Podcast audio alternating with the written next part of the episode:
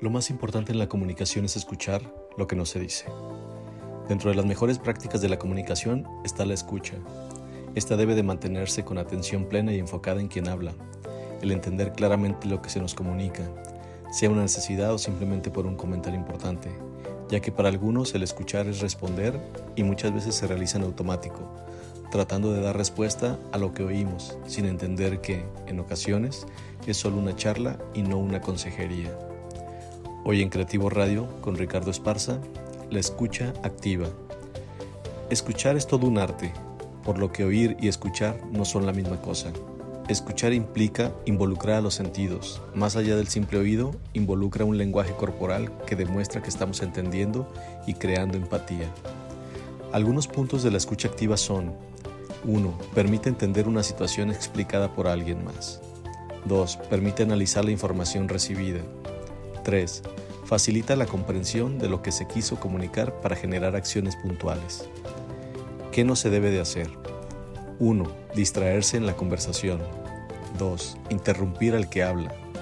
3. Juzgarlo y tratar de imponer nuestras ideas. 4. Ofrecer ayuda de manera prematura y con falta de contexto. 5. Rechazar sin validar lo que el otro está sintiendo. 6. Descalificar al dar tu opinión. 7 contar tu historia en lugar de escuchar la suya.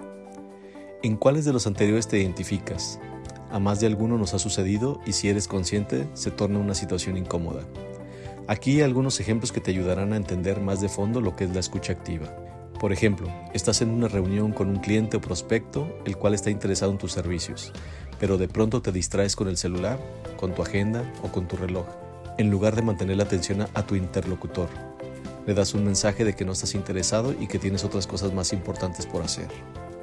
Otro ejemplo, estás con tu cliente o prospecto y apenas escuchas dos o tres situaciones y lo interrumpes, porque ya tienes el remedio para todos sus males, sin conocer los detalles de lo que implica lo que está por terminar de contarte.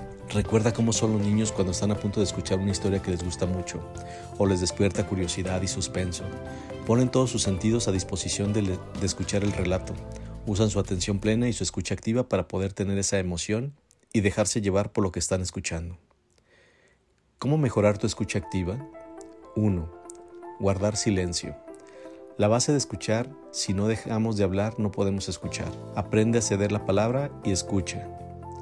2. Transmitir con acciones, no solo con palabras. Tu lenguaje corporal comunica todo el tiempo. Tu postura refleja el nivel de interés que tienes por tu interlocutor Recuerda mantener una postura relajada, un contacto visual, una sonrisa ligera, una postura receptiva y sin distracciones. Esto demostrará que realmente estás interesado y escuchando. Parafrasear. Esto permite verificar si lo que escuchamos fue entendido, ya que al expresar la idea de lo que escuchamos con nuestras propias palabras, permite validar y entender mejor el mensaje recibido. 4. Hacer preguntas.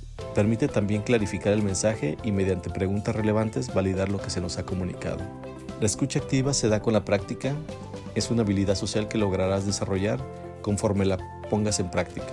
Por lo tanto, dialogar es sumamente importante y te ayudará a generar empatía, crear conexiones y comprensión en tus conversaciones.